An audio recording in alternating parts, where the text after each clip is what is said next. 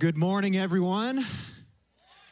Welcome to Fairfax Church. We are so glad you're here, and hello to everyone watching us online and everybody watching us uh, this morning over in the hangar. Um, my name is Kyle, if you don't know me, and I'm up here for a few minutes because this is um, an incredibly special weekend here at the church. This weekend, we are celebrating Rod's 35th year as our senior pastor.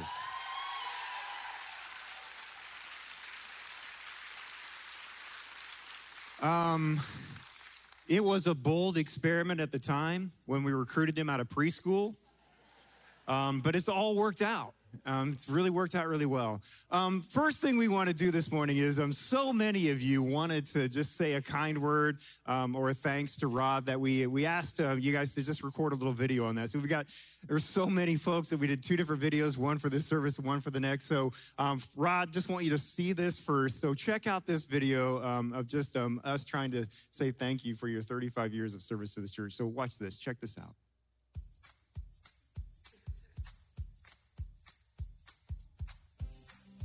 Hey, Rod, happy anniversary. Thank you for all that you do. We love you, and we hope that you have a fantastic day.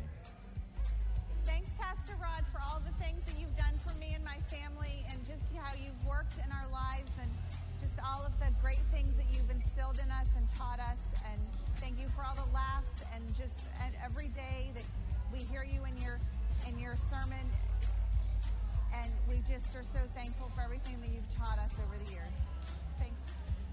Rod, I'd just like to say uh, my wife and I have been coming here almost two years. It's been an incredible blessing, and uh, we feel great part of this church, and you're the great part of it. 35 years, it's amazing. Congratulations. And we're just glad to be part of this community and this church and this outreach. And we hope you have 35 more. God's blessing to you and your family and all that you do. Hey, Rod, uh, just want to say thank you for your devotion for 35 years and uh, just your faithfulness. It's been such a joy for me to get to know you, to be a part of the advisory council, to just just see how God has worked here, and it, it's such a um, huge part of my life to be to be an impact here with you. And, and I just want to say thank you. And we're two thirds away from your 50 year plan, and I'm excited to, to keep rocking. So thank you. Hey, Pastor Rod. Just thank you so much for your heart and for your love for people and just for just all all that you are. And I thank you especially for the past couple years and how you've persevered through some really hard stuff. Um, so thank you so much, and we love you. Thanks, Pastor Rod. All right, see you, buddy. Pastor Rod, we're so excited. 35 years. Oh my God, that's a big number. We joined your church three years ago and we're so blessed. There is so many times that you have talked the word of God that just made my heart be better. We're just uh, so excited and we want to say gracias, guys. Thank, Thank you. you. We love you. Many blessings. Many blessings. Thank you so much, Rod, for all the work and all of the love that you share to this place. I'm so happy to have known you, to have uh, learned from you. 35 years, that's amazing. I hope there's many more to come. Hi, Pastor Rod. We just want to thank you very much for being our pastor for over 20 years, and you've baptized all six of us. So we want to say thank, thank you. you. I, I could be baptized.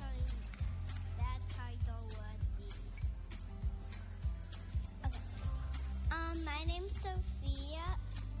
Um, and uh, thank you. Um, and um, I can't wait to be baptized. I'm done. Pastor Rod, we wanted to say thank you. We are so grateful for the dedication and the love you show this church family. Um, we've been coming for a couple years now, and we just know how much you mean to everybody here. Thank you so much. Thank you so much, Pastor Rod. We love you. Thank you for your 35 years of service. Thank you for being my awesome worship dance partner. Thank you for all the ministry you've done and all the things we get to serve in.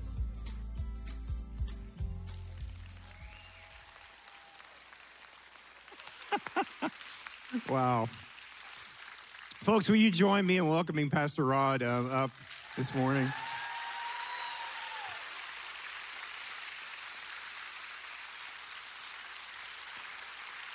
So, another another 35.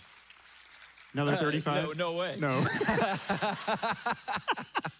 hey, um, I would be remiss in this moment if I did not um, uh, also point out your rock for the 35 years here and beyond. But Donna Stafford, um, hello, Donna.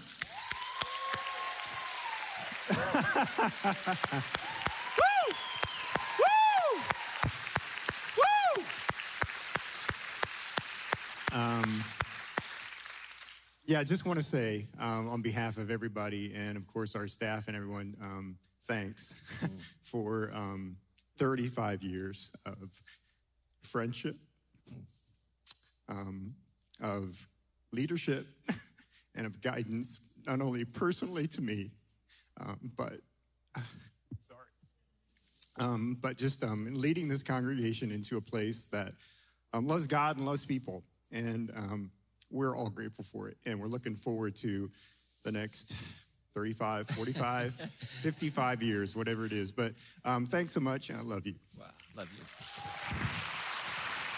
Thank you.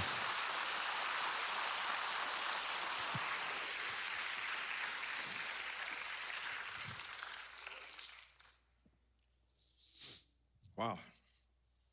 Let's close in prayer. wow. Um, that's not fair. Yeah, thank you.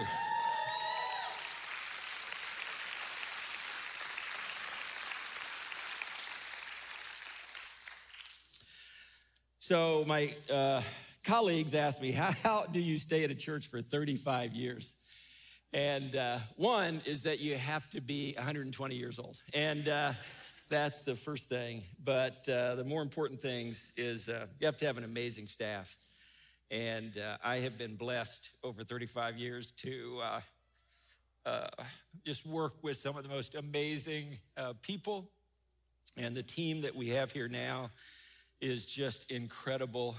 People who love Jesus, people who are super, uber gifted and talented and passionate and want to use their gifts to advance the kingdom when they could use their gifts in so many other places and culture and and um, it's just such a pleasure and a privilege to be able to work with uh, the team that we have and and uh, Kyle and I have worked you know together for a good portion of that 35 years, which is such a special relationship, and have so many others on our staff have, have been with us a long time. And then folks that have come on just recently um, who just um, make our staff just better and better and better. And I'm just so thankful for that.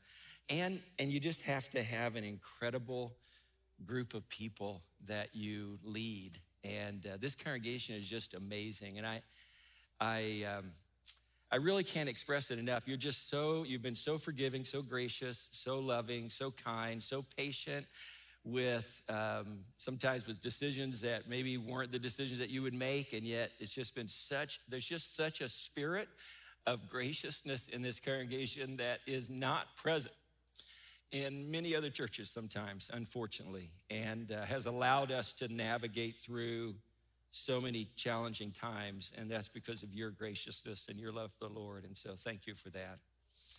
And then, like Kyle mentioned, um, you know, it's the people around you that allow you to do something like this a long time. And the person who has walked with me through these 35 years has been my wife, Donna. And uh, I, would you show your appreciation again for her?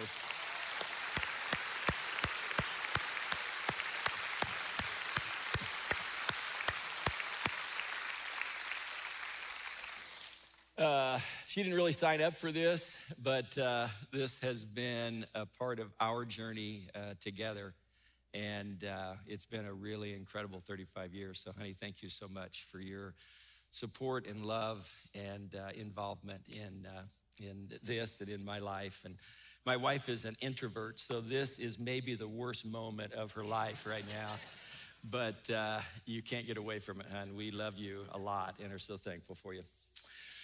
All right. Um, so we're starting a new series this weekend. It's this eight week series uh, in the book of Exodus. And Exodus is, it's called Journey to Freedom. And Exodus is, um, it's 40 chapters. Now, we just completed in eight weeks the study of Revelation, which is 22 chapters.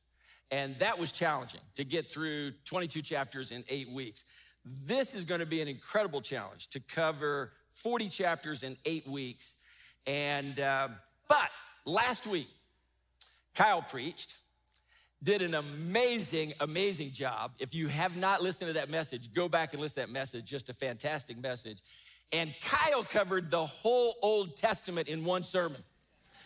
And so I figure if Kyle can cover the whole Old Testament in one sermon, we can get through Exodus in eight weeks. And so we're gonna do that. My, my strategy is this I'm gonna take the first seven weeks on chapter one, Kyle's gonna take the last 39 chapters at the end, wrap it up, do a fantastic job. So, Exodus, the book of Exodus is all about freedom. Some of you know uh, Mary Callie was talking about Exodus today as she was leading into the song. It's all about freedom. It's about God who reveals himself as the God who rescues, the God who sets free, the God who redeems, all of that, the one who saves. But Exodus is also kind of a look at the life of Moses and Moses' life and how Moses comes on the scene, how God uses Moses to bring about his freedom, bring about this freedom. And as Exodus begins, we get this historical background of everything that has taken place that leads up to Exodus. Like, you, you can't really start Exodus without a historical perspective on what leads up to Exodus. And the writer of Exodus kind of gives us that historical perspective right at the beginning. This is how Exodus starts. These are the names of the sons of Israel who went to Egypt with Jacob, each with his family. Reuben, Simeon, Levi, Judah, Issachar, Zebulun, Benjamin, Dan, Naphtali, Gad, Asher. The descendants of Jacob numbered 70 in all. Joseph was already in Egypt. Joseph and all of his brothers and all that generation died. But the Israelites were fruitful, they multiplied greatly, they became exceedingly numerous in Egypt. Like they were flourishing in Egypt so much so that the land was filled with them. So the descendants of Joseph, the descendants of Jacob, they come down to Egypt and they flourish in every way. They flourish socially, they flourish uh, economically, they flourish numerically, they flourish in every way. In fact, they become so powerful numerically, economically, socially, and all of that. They maintain such a strong presence of cultural identity that the king of Egypt, the Pharaoh, is threatened by their presence. So this is what he does. Look at verse 9. Look, he said to his people, the Israelites have become so much too numerous for us. Come, we must deal shrewdly with them, or they will become even more numerous. And if war breaks out, we'll join with our enemies, fight against us, leave the country. So they put slave masters over them. That was Pharaoh's response to being threatened by the Israelites. They put slave masters over them to oppress them with forced labor. And they built Pithom and Ramesses as store cities for Pharaoh, but the more they were oppressed, the more they multiplied. The more they were oppressed, the more they flourished and they spread. So the Egyptians came to dread the Israelites and worked them ruthlessly. They made their lives bitter with hard labor and brick and mortar and with all kinds of work in the fields, all kinds of hard labor. The Egyptians used them ruthlessly. So Pharaoh turns the Israelites into slaves. He works them merc- uh, mercilessly. Now, the word that's translated there as work, this is this is really important in understanding the book of Exodus. The word that's translated as work in English is the Hebrew word avodah. And avodah, it, it doesn't just mean to work. It doesn't mean to work in the sense that we talk about going to work and having a job and working and all of that. It's not the way that we think about work. It means to serve. It means to really, it means to worship. It means to give your life in complete and total devotion to something or to someone. And this points to one of the main themes that runs throughout the whole book of Exodus. It's, it's not just the idea of being set free. Like when we think about Exodus, we go, okay, Exodus was about being set free. It's about getting out of Egypt. It's about be going out of, it's about the exit, all of that. Yes, all of that is true. But it's not just about being set free from being forced to Avodah. Like that's the kind of set free that we talk about, is that it's being set free to, to not be forced to Avodah. It's not being set be not just being set free to not being forced to serve someone or being forced to worship someone or being forced to give your complete and total devotion to someone. That's part of it. That's kind of the first half of it. It's also the idea that if you avodah, if you serve, if you worship, if you give your complete and total attention to anything or anyone other than God, you become a slave to whatever or whoever that is. Now, you can be forced to avodah. You can be forced to become a slave, like the Israelites were forced to become the slaves of Pharaoh, like millions of people throughout history, including our own country, have been brutally forced into slavery. But you can also choose to avodah. You can choose to serve, to worship, to give yourself totally, completely to someone or something other than God. Like your career or a relationship or the pursuit of success or money or acknowledgement or fame or destructive habit or whatever it is. Anything other than God that you need, anything other than God that you have to have to feel good about yourself, to feel good about your life, eventually enslaves you. Your heart becomes chained to whatever that is. Some of you who grew up in church or uh, who have at least seen a Hollywood version of the story of Moses, which probably a lot of you have seen that, are probably familiar with the story of Moses confronting Pharaoh and saying, What? Let my people go. Like, like Moses confronts, Charlton Heston was the best at this. And uh, for some of you, most of you here, Google that. It's in the History Channel, and uh, you, you don't find who Charlton Heston is, but he was awesome, right? Did the movie, and, and, uh, and he comes to Pharaoh and he says, Let my people go. But that's not actually what Moses says. That's the Twitter version of what Moses said. Like Moses did not just go to Pharaoh and said, Let my people go. That when he, what he actually says, and he says it nine or 10 times, and we're gonna be looking at that in a couple of weeks. He says, Let my people go that they might serve me. Let my people go that they might worship me. Let my people go that they might avodah me. Let my people go that they might give their lives to me. The whole point of Exodus is that real freedom is not just about not being forced to avodah. It's not just about not having a master over you or a Lord over you. Real freedom is about giving your avodah to God. It's about serving the living God. It's, it's allowing God to be your master. It's about allowing God to be your Lord. It's being so absolutely astounded by the beauty of God and the glory of God and the presence of God that you bow down and worship him, that your avodah is devoted to him. Moses doesn't say, let my people go, that they might live their lives the way they want to live their lives. He says, let my people go that they might worship me. And that's why, that's the thing about Exodus. So the first half of Exodus is the movie stuff. The first half of Exodus is the fireworks. It's the, it's the miracles. It's the Red Sea parting. It's the, it's the provision of manna. It's the provision of water. It's chariots chasing after the Israelites and, and being caught. And I mean, like the first, it's the plagues. It's all the movie stuff. But you know what the last half of Exodus is all about? In fact, more is devoted to this than all of the kind of movie stuff. The last half of Exodus is this mon, this not this mind-numbing description of how to build the tabernacle. Like what to put on the doors and what to put this and the furniture to put here and put the curtains here. Like the last half is about how do you build the tabernacle? Like that's what the last half of it is all about.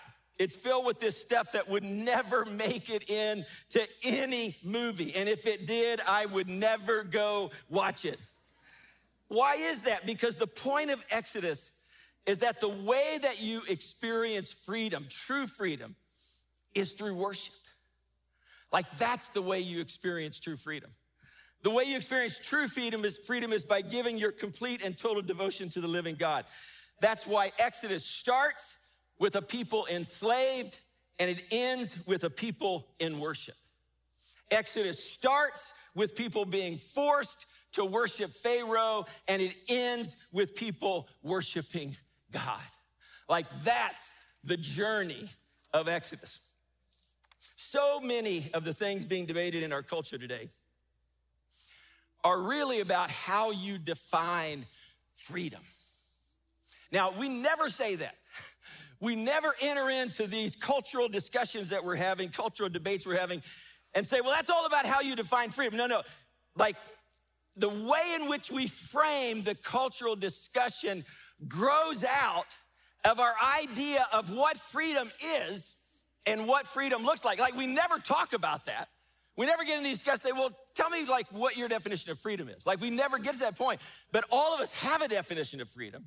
We have an idea of what freedom is, what freedom looks like, and all of the things that are debated in our culture are really about how you define freedom. Because if freedom is just about being able to do what you want to do, what you want to do with your body, what you want to do sexually, what you want to do with your money, what you want to do with your talents, what you want to do with your gifts, whatever it is, then that's the lens through which you will look at every issue that we're talking about in culture today. But the point of Exodus is that that kind of freedom doesn't actually set you free. That kind of freedom actually enslaves you. In fact, many times the greatest barrier to freedom is freedom. Think about that. Sometimes the greatest barrier to freedom is freedom. Os Guinness, in his book, A Free People Suicide, says it this way Freedom always faces a fundamental moral challenge. Freedom requires order and therefore restraint. Yet the only restraint that does not contradict freedom is self restraint which is the very thing that freedom undermines when it flourishes. Thus, the heart of the problem of freedom is the problem of the heart. The heart of the problem of freedom is the problem of the heart. And you see that lived out over and over again in Exodus. Even the Israelites, even after the Israelites are set free from the slavery of Egypt, even after the first part of the book, they're out of Egypt, Go through the Red Sea, all the stuff that we're going to talk about, God provides, even they're, they're free from Egyptian slavery, even after they're set free from Egyptian slavery. Like the story doesn't end there because there's some more freedom that needs to be experienced. They keep enslaving themselves with their newfound freedom. So they get out of Egypt, but then they enslave themselves with the newfound freedom that they've experienced. And God is constantly at work setting them free, not just from Egypt, but from themselves. Now, sometimes the Israelites can see God setting them free. It's really clear. We'll look at stories that talk about that. But sometimes God is at work behind the scenes. And that's what you see in chapters one and two. What's interesting about chapters one and two is that God is barely mentioned in chapters one and two. It's not till you get to, I think it's chapter two, verse 17. It's near the end of the chapter that God is mentioned for the first time. And then he's mentioned in verse 20, and that's it. Like God is just only mentioned twice in the first two chapters of Exodus. Now, we don't know whether that's intentional on the part of the author, uh, but whether it is or not, it's certainly sim- symbolic because chapters one and two are all about how things just keep getting worse and worse and worse and worse for the Israelites, and God doesn't seem to be anywhere to be found. Like, it's like, where is the God of Abraham? Where is the God that provided for us? Where is the God that brought us here? It's like, where is that God? And basically, four things happen in chapters one and two. First, Pharaoh decides to enslave the people. That's the first thing. Then, secondly, when that doesn't accomplish what he hoped, it would accomplish, Pharaoh tries to enlist two Hebrew midwives to help him kill all of the male Hebrew children. This is what we're told in verse 15. The king of Egypt said to the Hebrew midwives, those whose names were Shiphrah and Puah, when you help the Hebrew women in childbirth and observe them on the delivery stool, if it's a boy, kill him, but if it's a girl, let her live. The midwives, however, feared God, did not do what the king of Egypt, think how bold that decision was. That they did not do what the king of Egypt was requiring them to do. They let the boys live. So that's the second thing that happens. So he tries to enslave them. That doesn't work. He tries to get the midwives kind of um, behind the scenes to kind of take care of this massacre, this genocide of all the Hebrew male children, infants. And when that doesn't work, then he issues this decree. When Pharaoh gave this order to all the people, every boy that is born you must throw into the Nile, but let every girl live. So he basically, after it doesn't work to kind of do it in a clandestine way, he just says to everyone, apparently, the Israelites, the Egyptians, whoever it was, like, this is what I want. Like, I'm not trying to hide my agenda anymore. My agenda is I want to wipe these folks out. And if I can get rid of the male children, that in that culture, that will probably kind of cause an assimilation to take place that's not taking place now. So we just want to kill all of these new children. So things just keep getting worse and worse and worse and worse for the Israelites. And then, fourthly, the one person who everyone kind of thinks might be able to do something about all of this, this evil, Moses, who has survived this genocide because of the cleverness of his mom, has been raised in Pharaoh's home with unlimited uh, access to power and influence and just unfettered access to all of that. Moses royally, no pun intended, screws up. And this is what we're told Exodus 2, verse 11. One day after Moses had grown up, he went out where his own people were and watched them at their hard labor. And he saw an Egyptian beating a Hebrew, one of his own people. And glancing this way and that to make sure no one was watching, he killed the Egyptian, hit him in the sand, thought, thought he'd gotten away with it, thought no one he saw it. Then next day he went out and he saw two Hebrews fighting. And he asked the one in the wrong, Hey, why are you hitting your fellow Hebrew? And the man said, Who made you ruler and judge over us? Are you thinking of killing me the way that you killed the Egyptian? Then Moses was afraid and thought, What must I do? Uh, what must I, uh, what did I, what I did must have become known. Then Pharaoh heard of this. He tried to kill Moses, but Moses fled from Pharaoh and went and lived in Midian, where he sat down by a well. So now Moses is completely cut off from power. Pharaoh's trying to kill him. He's lost the respect of his own people. They don't trust him anymore. The Israelites are still enslaved. They're still reeling from all of the atrocities that they have experienced. And all of this has gone on for years. In fact, that's one of the things you have to realize when you read chapters one and two of Exodus is that it is that doesn't just cover like a few years, it covers like years and years and years. Generations, generations are, are dealt with in, in Exodus 1 and 2. This has been going on for a very long time, and the people of Israel are wondering, like, where is God? Where is God in all of this that we are experiencing. How could God abandon us? How could God turn his back on us? How could God not be here? This is, this is generation and generation and generation. Like, where is God? But even though they can't see God and they can't see what he's doing, God is at work. In fact, God takes every bad thing that has happened to the Israelites and he uses it for good.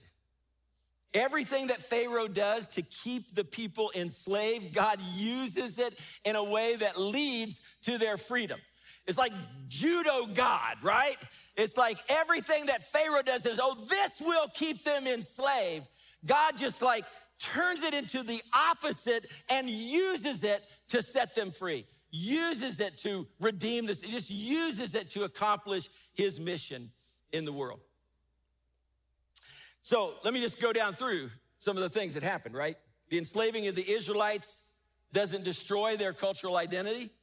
God uses it actually to strengthen their cultural identity. Pharaoh's evil mandate to kill all the male Hebrew infants that leads, it's that that leads to Moses being raised in Pharaoh's house where he gets the best education, the best training, the best military training, and he's equipped to lead the people of Israel.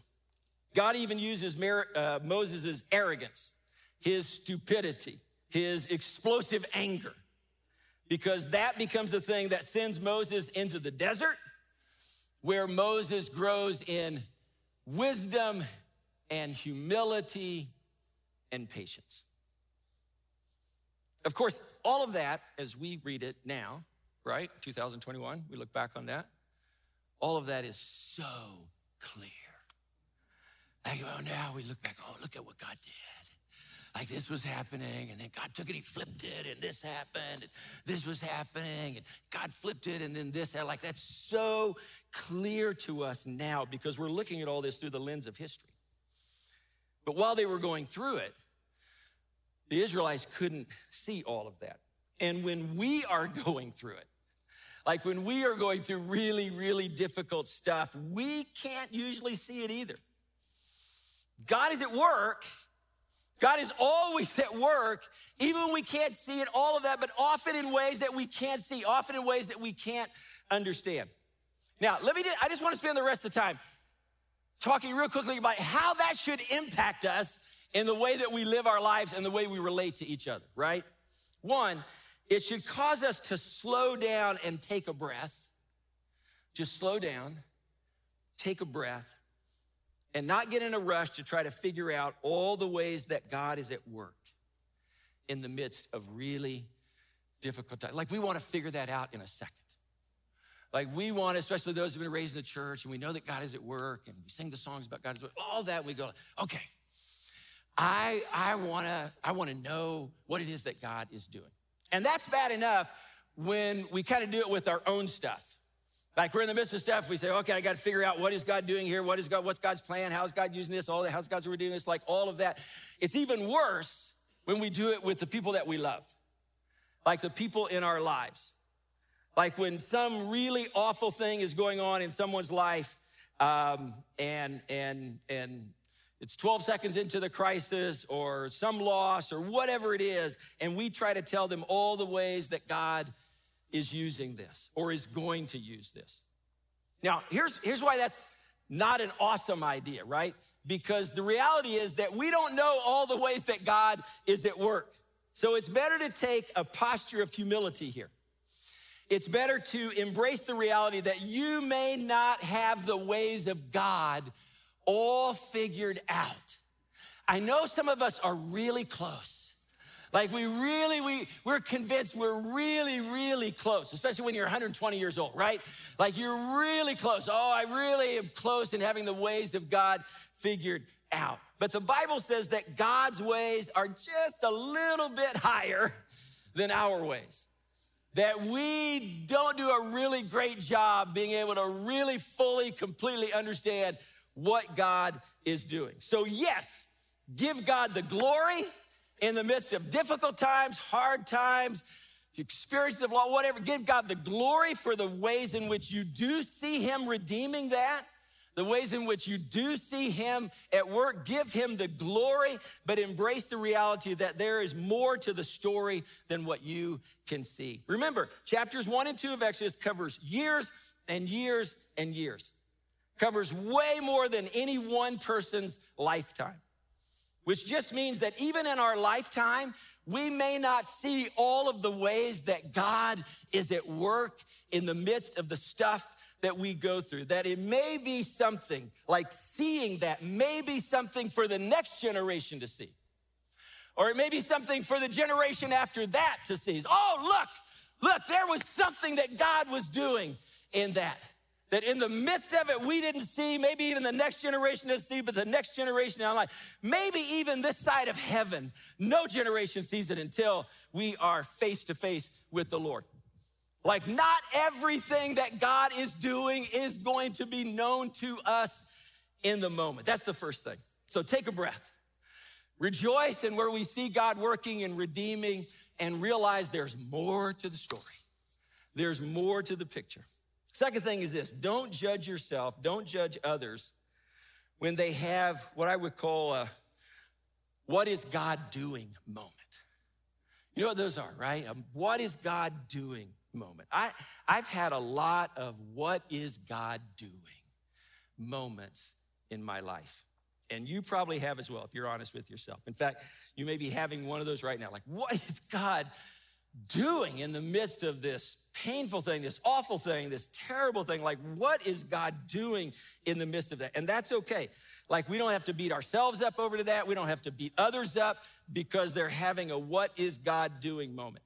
Most of the time, this is so important. Most of the time, in the midst of pain, The what is God doing question is not a question of the head, it's a question of the heart. And you say, well, no, maybe it is a question of the, no, it's not. If it was a question of the head, we wouldn't wait until we get cancer or someone we love get cancer or we experience a loss or we experience a devastating relational breakup we wouldn't wait until we're in the middle of that moment to ask the question because those things are going on in the world every moment of every day so the reason we ask that question in the moment when we find out what's going on in our body, or we experience loss, or we experience something that affects us is because it's not a question so much of the head in that moment, it's a question of the heart. That's why when we're the ones in pain, we're not looking for a discourse on the theology of suffering. It's called theodicy. Like I took a class in seminary on theodicy. There's lots of books written on theodicy. It's the theology of suffering. But you're in the midst of pain, you are not looking for a discourse on the theology of suffering. That may come late. That may come later. Like maybe after you're through that moment and you're now looking back, say, I want to look at this through a broader lens and kind of, yeah, not just about my experience, but about the experience of the world, and I want to understand it better. That may come later. But when we're in the midst of pain, you know what we're looking for? We're looking for a space to lament. We're looking for a space to cry out to God and say, God, what are you doing here? Like, where are you? And this is not fair, and this is not right, and I shouldn't be going through this. My friend shouldn't be going through this. My spouse, my kids, they should not be. We need a space to lament and cry out. And that's what God gives us. Like that's what the Psalms, half of the Psalms are all about. It's about David lamenting. It's about David crying out and saying, God, where are you? What are you doing? This is not right. This is not fair. This should not be happening. We're just looking for space. Space. And if God gives us space, we should give each other space. That doesn't mean that we don't know deep down inside. When someone says, Where is God? in the midst of that, that doesn't mean that deep down inside they don't know that God is at work. It just means that we don't feel it right now. We need the space to express what was going on in our heart right now. And if God gives us that space, we should give each other that space. And then, thirdly, it should give us the confidence to know that God is not the source of evil, but God can use evil. The Bible is clear that God does not take delight in our suffering. God does not take delight. He did not take delight in what was happening to the Israelites. He was not the source of their enslavement. He was not the source of the genocide that they experienced. He was not the source of Moses having to flee into the desert. God did not cause any of that. But He used, folks, He used all of it. All of it was leading somewhere. God used the horrific circumstances that led to Moses growing up in Pharaoh's house to train, equip, and position him. God uses Moses' destructive display of anger and, and, uh, and, and impetuousness to humble Moses. And as we'll see next week, God uses Moses' time in the desert to clarify his calling. And, and, and he has this encounter with God through this burning bush that would recalibrate the trajectory of his life. Like God uses all of that. God did not, think about this God did not waste one experience in Moses' life. Good experiences, bad experiences. God did not waste one experience. There was not one thing that Moses did or that was done to him that God was not able to use. Doesn't mean that all those things were good, they were not. Some of them are evil, and you need to call evil evil. It does not justify the sinful things that Moses did.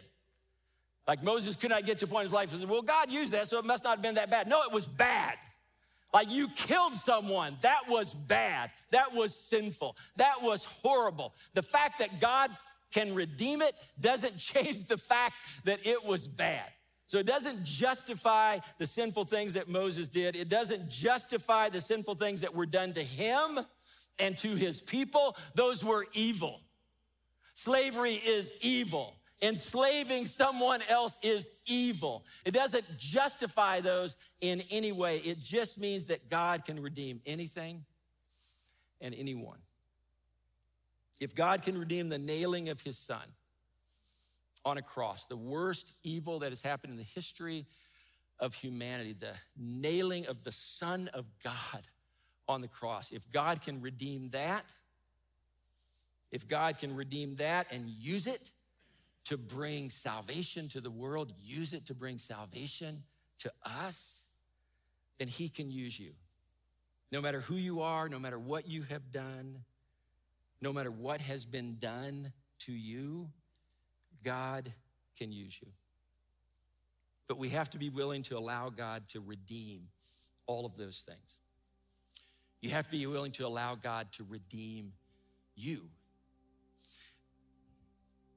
Do You know who the heroes of chapters one and two in Exodus are? It's not Moses. That kind of comes later in a thing, but the, chapter, the heroes of chapter one and two are the most unlikeliest of heroes that you perhaps could imagine given that culture. It's the two Hebrew midwives who courageously refused to carry out Pharaoh's evil plan at the risk of their own lives, who stand up and obey God rather than obeying the powers that be who practice civil disobedience in the face of evil and injustice. They're two of the heroes of chapters one and two. It's Moses' mother who made sure that her son was protected and made it possible for him, for God to do great things. Like everything that happened in Moses' life is because of a mom that put him in the position of being able to be used by God, who changed the trajectory of her son's life. That's one of the heroes of chapter one and two. It's Pharaoh's daughter, a religious outsider, someone who hasn't even connected all the dots, right? God can use anything and anyone. It's Pharaoh's daughter who boldly takes Moses in. Think about that against the wishes of her father, who is the king who boldly takes Moses in and is used by God to accomplish his plan. So let me just ask you a question to wrap this up. What experiences in your life does God need to redeem? Like maybe it's something that you have done, maybe it's something that someone has done to you. Maybe it's a loss, maybe it's a breakup. Maybe it's just some painful experience that you have gone through. Maybe it's a series of painful experiences that you just seem to be going through over and over and over again. But God wants to redeem it. Whatever it is, don't waste it. See, that's the thing, this redeeming God is a God who, when we allow Him to, takes everything, everything, everything, and will not allow it to be wasted, will not allow it to just be shoved under the rug, will not allow it to just be something we have to get past. He uses it, He redeems it. And for some of you, the thing maybe that God needs to redeem is you just you. That He wants you to experience His forgiveness. He wants you to experience His grace. He, he wants you to be set free, to live the life that He created you to live. And you are not yet living the life that God created you to live, and He wants to set you free to do that. And so maybe today, is the day of Exodus for you. Maybe today is the day of escape for you. Maybe today is the day that God sets you free. God, we are so thankful